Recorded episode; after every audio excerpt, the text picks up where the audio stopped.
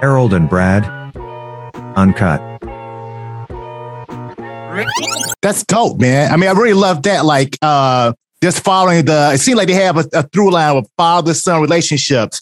Like, I lost my father, like, uh, right around the same time, uh, like a little bit after you, like, your father passed. Yeah, right. And that's just right, a special right, right. relationship. But it got me thinking also, just, just backtracking. You mentioned uh, Isaac and Brian. And it got me thinking about Martin Scorsese. Martin Scorsese was saying how Mm. he shot one of his early films at NYU. And one day the crew didn't show up. They were like, fuck it, this didn't show up. So he couldn't shoot, right? And so he was saying it made him appreciate relationships he had with Robert De Niro, Thelma Schoonmaker's editor, Leonardo DiCaprio, like those go-to people who you work well with that are just so dependable. Uh, what's the Yeah. importance of having those go-to people as an artist? Yeah, man. I mean, so like what's so I think the biggest thing that I was learning on these films too is like I, I feel like in theater, I'm constantly shooting for, I mean, like my most ideal process as a director is like, how do I create a space, a room, a process in which everyone is creatively firing on all cylinders. And as a director, I'm like editing ideas. Like I'm not, I'm not the one that has to be the arbiter of all ideas. That Right. I'm more like I'm I'm allowing the ideas to come towards me, and I have my own, and that through a collective artistic practice, we are coming up with the best film we could possibly make, the best play we could possibly make, and and you know, like there'd be moments in the Hairy Ape where I'd be like, all right, you four, like come up with some choreography to do up there, and then like Yeah. I'm going to do this over here, right? So, and then I'd be like, okay, I see what you did, and I- I'm going to respond to it. I would like edit from there. But like in film, because it's such a oh, I mean, when you're doing these shorts and you have like three days and like they're 12 hour days, and you're like you have to get this done, and then like you have to cut this, this, this, this, and this, this, this. I'm like, okay, it actually requires so much more prep Right. to allow for that experiential, experimental. How can what else we want to do? How do we have creative juices flowing on set moments to happen? And I, I constantly throughout this, like this, these, these processes are like, I better not burn these relationships because I, I know, I know Brian wants to do more of this. I know that da, wants to do this, but I actually can't. I got to keep going. And I was so, um, I, I'm so now hyper aware of like how to maintain those relationships and those collaborations in film in the way that I do in theater because Right. it's it's hard and it takes a different type of work to make it happen. Yeah. Yeah. Yeah, man. You know, it's, it's interesting. Like Harold and I are working on a couple film projects. And outside of, for me, finance is always a beast. But what I'm thinking about all the time is how am I going to shoot this with COVID 19? right? Yeah. when, when you don't No, have a Google huge. budget to test, to test on the daily basis, what was that process like shooting in the midst of a pandemic? That's an, that's another thing. I was like, why did I do this to myself? I don't understand. I I I was just um I think I can say this. I was I was just serving a scripting on um my friend Julie Dupreet's projects um uh and she did she did a short just like a couple days ago that she wrote. It was like eight pages. It is literally it's supposed to look like a oneer, but it's there's like probably there's gonna be one point in which the two there's two shots that are stitched together. So it's probably like eight pages that was just one shot, and then like three pages that was a second shot. Nice. And she just like had them do it, like probably nine nine takes of it, probably, and then they moved on and did the and it was like I after I read the script, I was like. You smart motherfucker. You, this is what you're supposed to do. You keep it simple. Keep it like to what you can actually handle. Because Yeah. she she did exactly what she could do that day. And she the performances she got are incredible. And it's actually the simplicity of what she did is gonna look stylish and modern and incredible. Um, and I was like, damn, that's that's the way. Um because and also she had to like a the room had a total of maybe 14 people in it, maybe at most. Um these sets, I mean, I'll just I'll just say it. Like we had we had one day where we had as many as 50 people on set. Okay. And Wow. I would say most of the times people were outside. right. And I would say, I mean, we, we had a very specific COVID protocol. Like everyone had to come in tested. Everyone had to wear KN95 masks at all time. Everyone had to, I mean, even if you're outside, you got to wear your mask, right? Right. Uh, you got to come in with it, get the temperature tested. If you do not have a PCR test that you can bring in as you walk in the door, we had to kick people off set.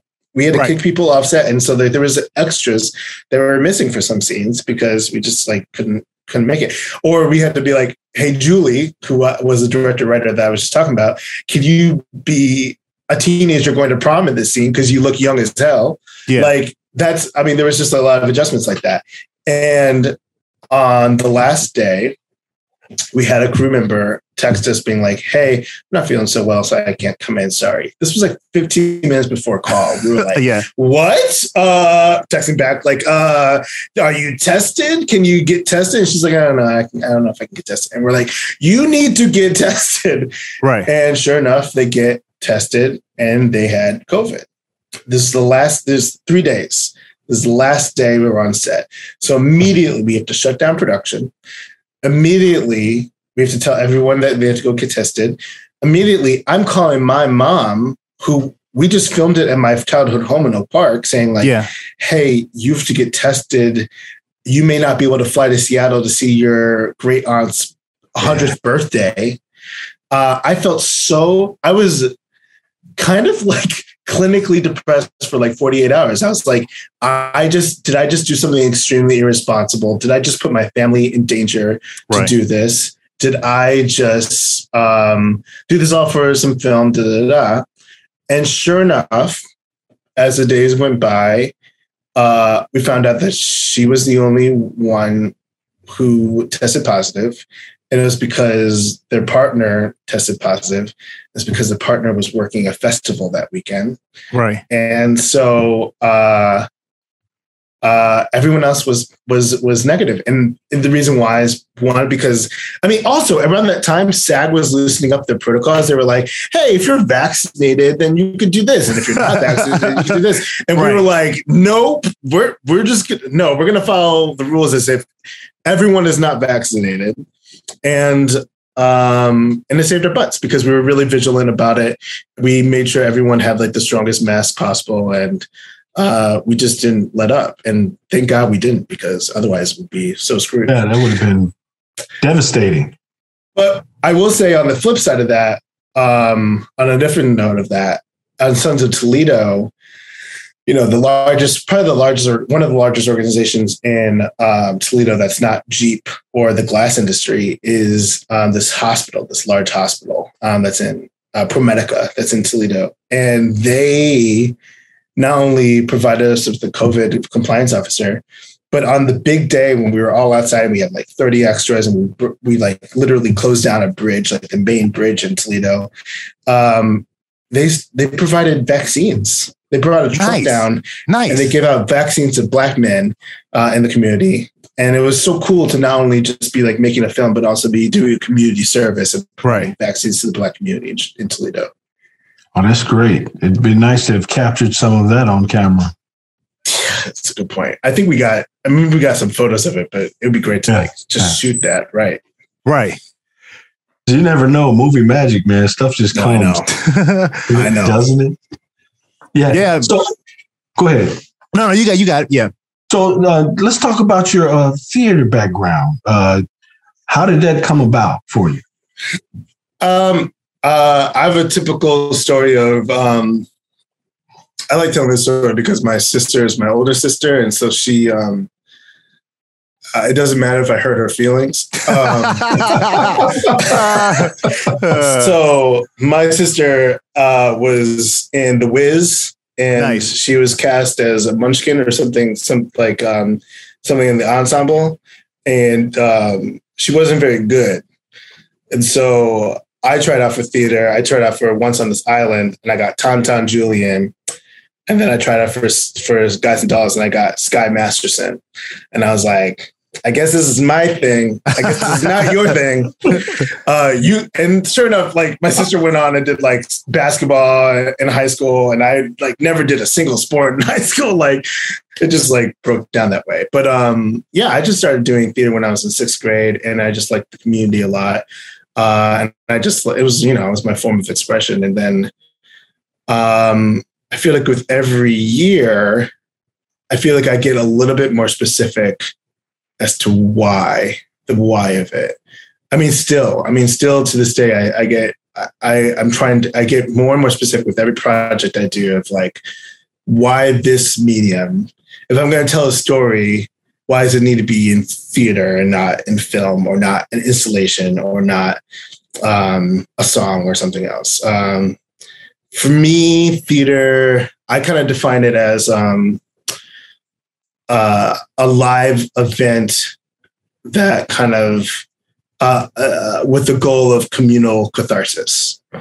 And so it doesn't need to be like this like narrative. Da, da, da, da, It needs to be a live event though. It needs to be a, taking advantage of its liveness, and it needs to um, not just be interesting for interesting sake, but I like I want to feel something, and I want to feel something as a result of being around people in this space, whether it be a virtual space or an in-person space. But the fact that I'm with other people in that space is affecting my cathartic experience. Man, I love that. You know, like, yeah. So, so what made you decide to not continue with the acting, or are you, and move away? Yeah. No, yeah. I uh I mean I so I got into Emerson College with as a BFA in acting.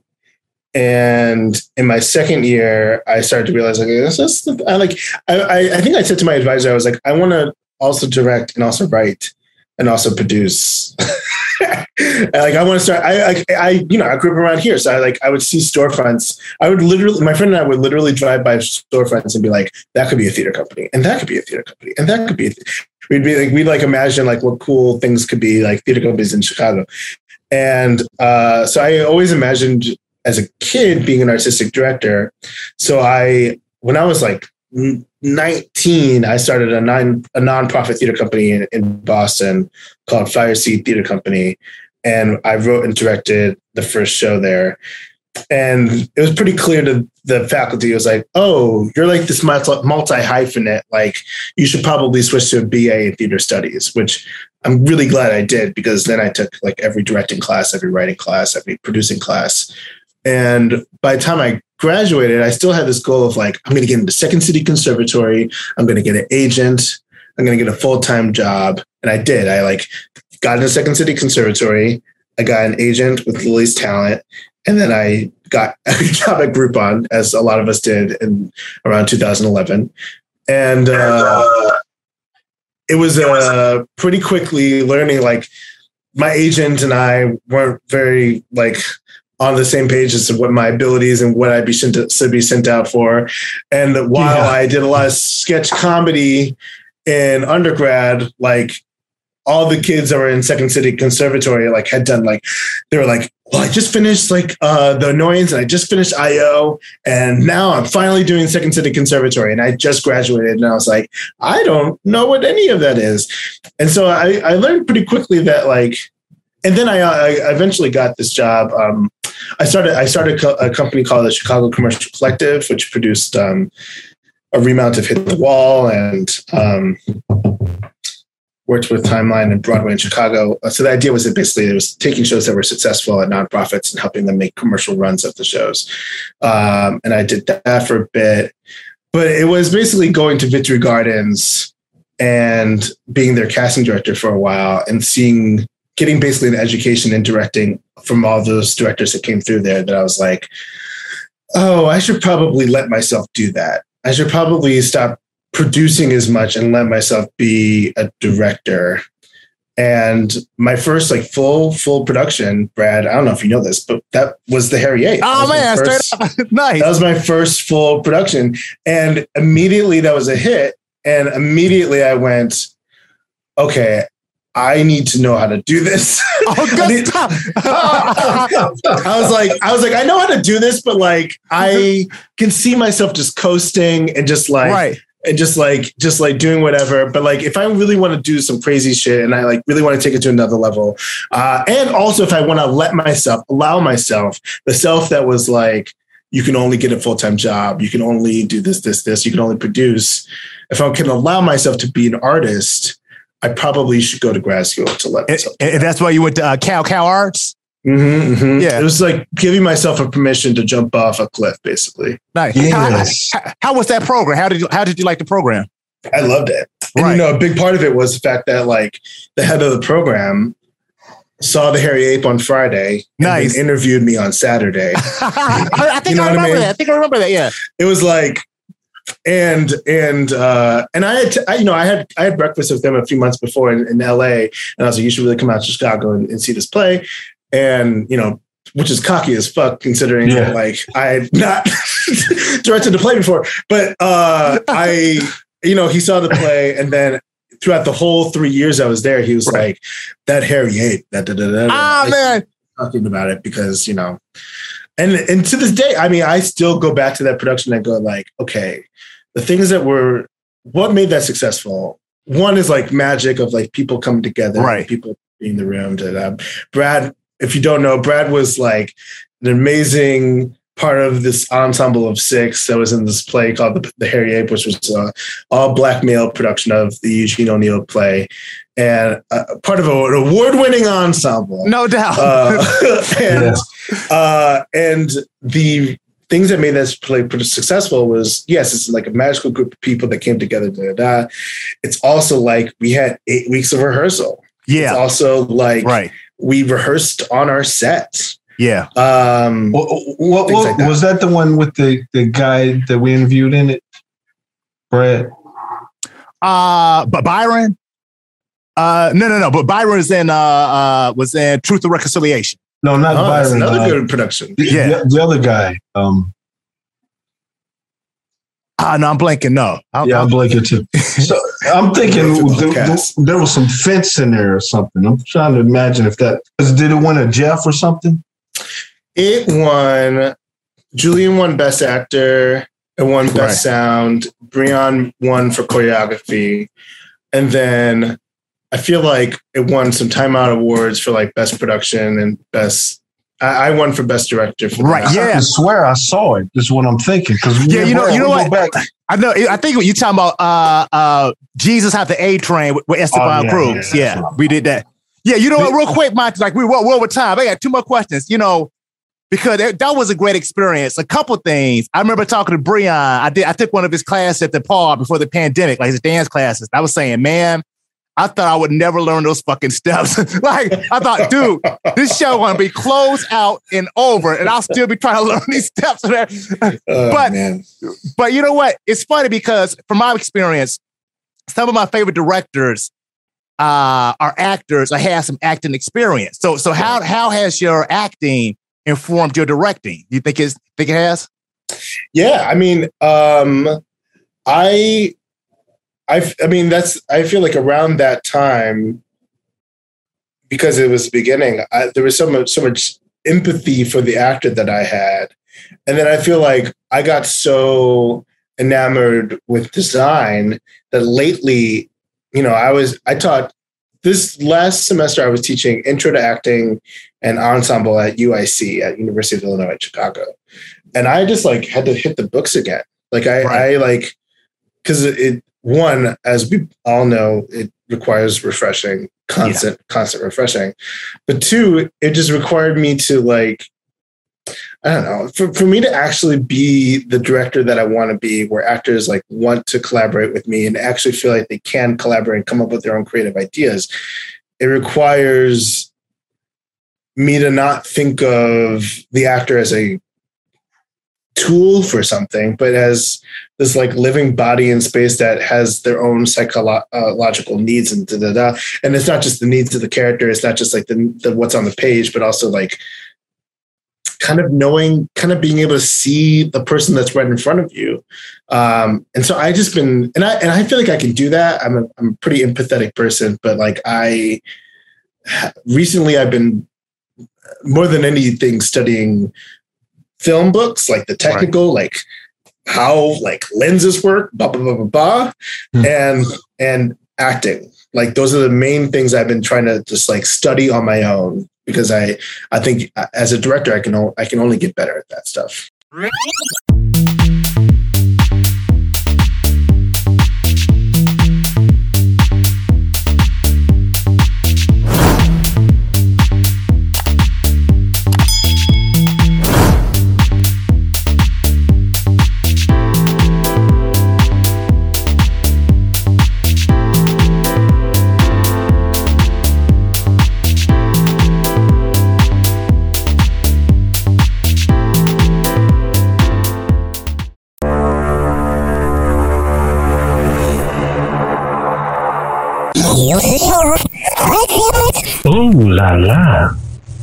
Yeah.